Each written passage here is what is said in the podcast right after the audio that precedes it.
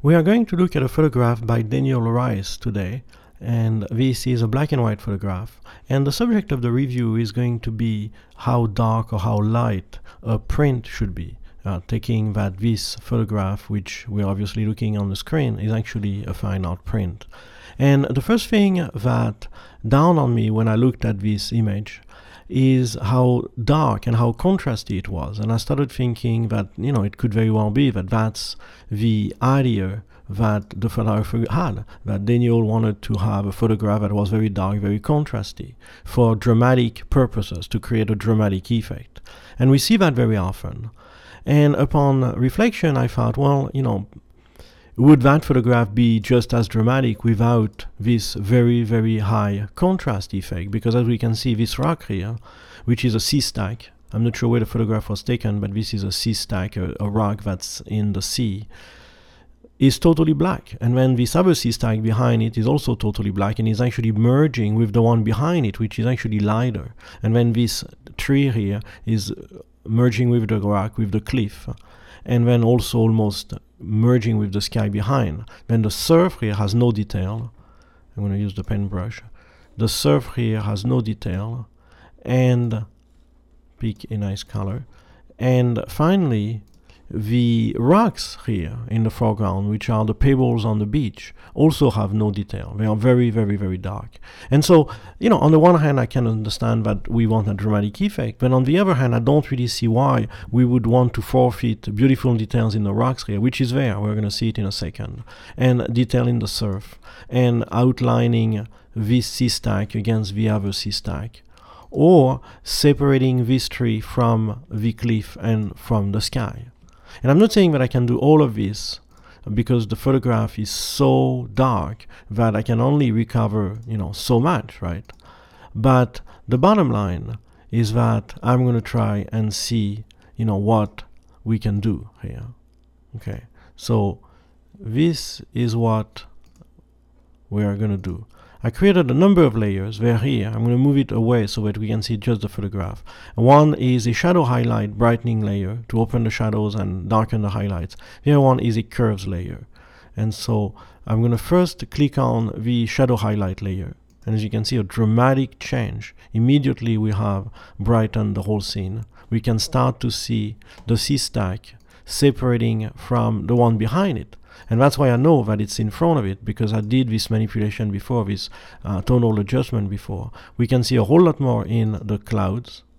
And of course, we have some noise, we have some grain because this photograph was probably underexposed, or at least, you know, whatever I have left of it is creating grain and noise uh, in in the sky.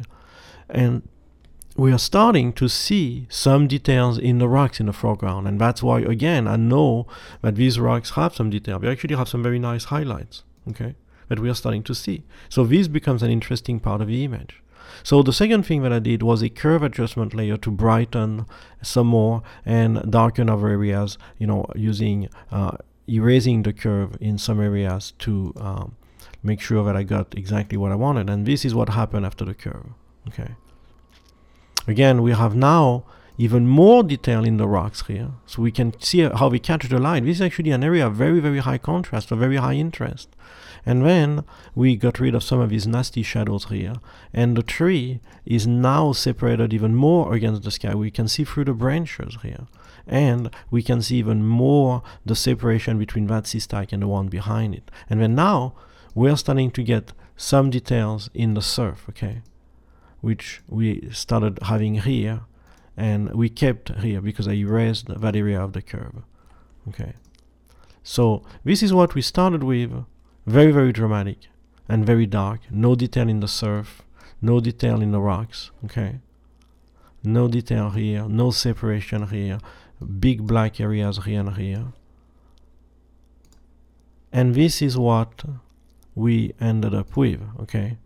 Um, after we did all of the changes. And so this is what we ended up with after I did this uh, simple manipulation, this simple enhancement of the contrast of this scene. And we are far from having a perfect contrast situation here. We have some problem with the noise. We did not recover any detail in this rock because it was so far gone. And you know we have some nasty things here, and we could probably do better on the cliff and do here.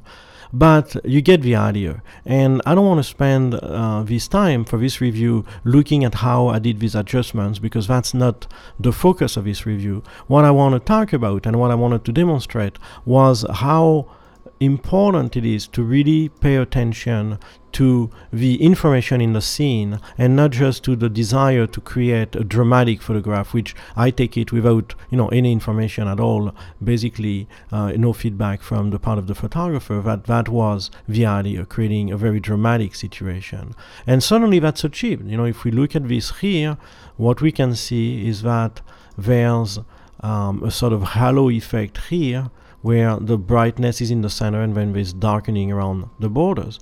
But I don't think that we are looking that we are losing this here at all. And and if we really, really, really wanted to recreate that, um, we can create uh, another curve that's going to darken the image, okay, like this, and then erase the center of this curve with the eraser brush or some other method so that we only have the effect on the outside, okay, like this, right? So here, you know, we're doing this and we can see this mask like that, okay, and this is done very, very rapidly. And so now with this new curve, we are darkening the borders and keeping the center of the photograph intact, okay? So we achieve that goal as well. And if that doesn't do the job, we could actually make this darker, okay? Um, we don't want to go too far because we would lose what we gained before. I don't think you know we really want to go that far with this. But if that's the idea, it can be done, okay? It's not difficult. We can suddenly darken the borders of the image like we did in the darkroom, darkening the edge. It's actually something that's traditionally done. I do in most of my prints darken the borders. But the idea here, the main overriding concern that I want to address is the desire on the part of some photographers, because it's not specific to Daniel, it's also a lot of my students that make that same mistake that they think that we are going to create a dramatic image by having a sort of black and white, you know, totally black areas, totally almost pure white areas in the scene. For example, you see that in, in black and white, like we have here. You also see it in color, where somebody would photograph a sunset and you have totally black shadows pure reds in the sky and a little bit of blue and that's it. That's the photograph. Extremely short range of tones and very very saturated uh, range of tones as well and then pure blacks and pure whites. Very very mm, dramatic there's no doubt about that. But also very unsophisticated. And the reason being that you don't have the sophistication of color, you don't have the richness of tone, you don't have the variety of color, you don't have the complex play of different colors against one another, or the richness of having a variety of tones within a same color, like variety of reds or variety of blues or greens or yellows or whatever. Because as you increase the saturation, you reduce the number of tones. And so as you do that, you reduce the color palette and you lose a lot of the sophistication that comes with having a wide, varied color palette. And the same thing takes place here, where in order to increase the drama of the scene, Daniel had to reduce the number of gray tones in the photograph to the point where you have white, you have black, and you have maybe a few grays, and that's it. And the minute we go into a different route where we try to create more sophisticated tones, we now have a whole lot more variety of grays and um, not so much uh, giving all the importance to black and white. And look at the surface in the foreground how much more detail we can see and how now it seems to merge with the rocks as opposed to being you know fighting against the rocks.